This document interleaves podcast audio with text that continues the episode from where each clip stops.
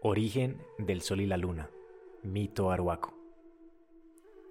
En medio de la oscuridad, una hermosa india aruaca tuvo dos niños que despedían luz por todo el cuerpo, y temerosa de que al verlos se los robaran, los escondió en una cueva.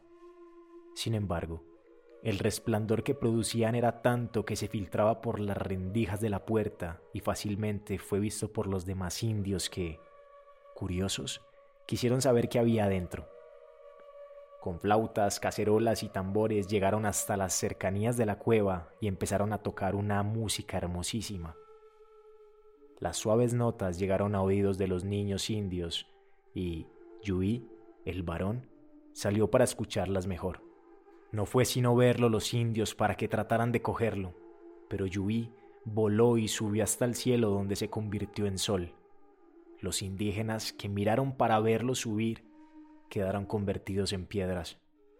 Sin embargo, la luminosidad en la cueva continuaba, y tenues rayos se asomaban por las hendiduras.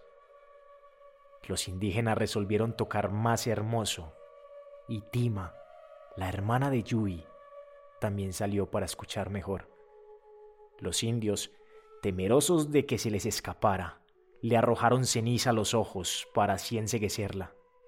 Pero ella también voló en la misma dirección de su hermano y se situó muy cerca. Como la cara le había quedado encenizada, no tuvo el mismo resplandor que Yui, pero en las noches vigila los prados de los arhuacos. Tima se convirtió en la luna.